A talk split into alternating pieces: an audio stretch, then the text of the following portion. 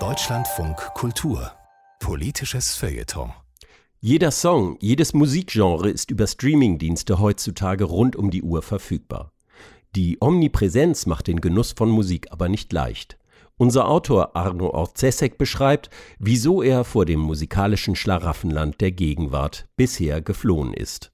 Zu den großen Vergnügen der Gegenwart gehört es offensichtlich, Musik nebenbei zu hören, teils per Kopfhörer, teils ohne. Die Leute joggen und hören nebenbei Musik. Sie lesen in der U-Bahn Zeitung und hören nebenbei Musik. Sie arbeiten am Laptop, kochen Essen oder unterhalten sich und hören nebenbei Musik. Ich kann das nicht. Ich konnte das noch nie, aber ich bin nicht neidisch. Es ist nämlich so, entweder singt Musik in meinen Ohren zu einem Hintergrundrauschen ab, das mich schnell stört, und ich schalte es wenn möglich aus oder gar nicht erst ein, oder ich wende mich innerlich der Musik zu. Ob von Gustav Mahler, den Beatles oder Lana Del Rey ob Barock oder Rhythm and Blues spielt übrigens keine Rolle, und binnen Minuten fehlt mir die Konzentration für alles andere. Wenn jemand während einer Unterhaltung Musik hören will, ist das okay für mich. Ich möchte sozial unverdächtig bleiben, aber ich überhöre die Musik dann, gewollt, ungewollt, darin habe ich Übung. Ist das eine Macke oder ein ernster psychischer Defekt, der sich therapieren lässt? Nun, vermutlich bin ich schlecht in Multitasking. Aber davon abgesehen mache ich die Musik selbst verantwortlich dafür, dass sie mich ganz will oder gar nicht oder umgekehrt, dass ich sie ganz will oder gar nicht.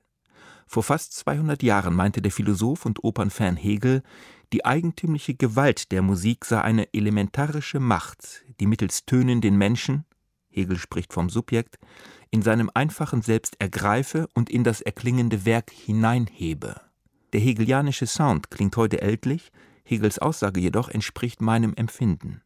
Musik wirkt auf mich, wie vermutlich auf die meisten Menschen, unmittelbarer als alle anderen Künste. Sie dringt ein, sie dringt durch, sie erfüllt. Sie ist von Klang erfüllte Zeit, und diese Zeit ist dieselbe, in der auch wir da sind, nur kann ich mit dem Zugriff der Musik nicht so souverän umgehen wie die meisten und ihn eben nicht nebenbei verarbeiten und genießen. Als Erfinder des absoluten Geistes und generell begeistert vom Geist hat Hegel die Wirkung der Musik standesgemäß ins Zentrum des geistigen Daseins der Musikliebhaber verlegt. Ein paar Jahrzehnte später sah das der Hegel-Verächter Friedrich Nietzsche ganz anders. Er betonte, der entscheidende Resonanzraum, in dem die Musik ihre Wirkung entfaltet, sei unser Körper und fragte in diesem Sinne, was will eigentlich mein ganzer Leib von der Musik überhaupt? Natürlich sind beide Positionen vereinbar. Musik manipuliert das Bewusstsein genauso wie den Körper. Udo Lindenberg singt vom Rhythmus, dass jeder mit muss, und mich wirft dieser Umstand leicht aus der Bahn. Wenn ich ein paar Lieblingsstücke aufmerksam gehört habe, bin ich quasi entrückt, atmosphärisch herausgerissen, ich bin weit weg von hier. Und das passiert bei ganz unterschiedlichen Genres. Es gibt auch Schlager, die mich fortbeamen, die höre ich aus Imagegründen indessen nur allein im Auto auf der Autobahn, aber dort krachend laut und manchmal mit nassen Augen. Nach dem Musikhören nichts zu tun und den Tag verbummeln, das geht gut. Aber Texte schreiben, konzentriert lesen, die Diskurse im Radio und im Fernsehen verfolgen, schwierig. Denn eingefangen von der Macht der Musik kommt mir das diskursive Treiben und Vernünfteln nicht mehr wirklich überzeugend vor.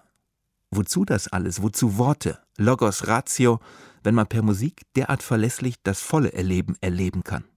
Dieser kritische Zustand geht selbstverständlich vorüber. Es lohnt sich sicher nicht, wie einst Richard Wagner, die begrifflose Macht der Musik frontal gegen das Regime der Rationalität in Stellung zu bringen. Aber gut zusammenpassen die beiden auch nicht. Nicht für mich jedenfalls. Die Konsequenz? Ich höre sehr gern Musik, weil sie mich in die feierlichsten, pathetischsten und intimsten Zustände versetzt. Doch ich höre sehr wenig Musik und gehe vorsichtig mit ihr um, um nicht zum falschen Zeitpunkt außer Kontrolle zu geraten. Für mich gibt es im Grunde viel zu viel Musik auf der Welt. Aber wie gesagt, ich bin gut im Weghören. Das klappt sogar nebenbei.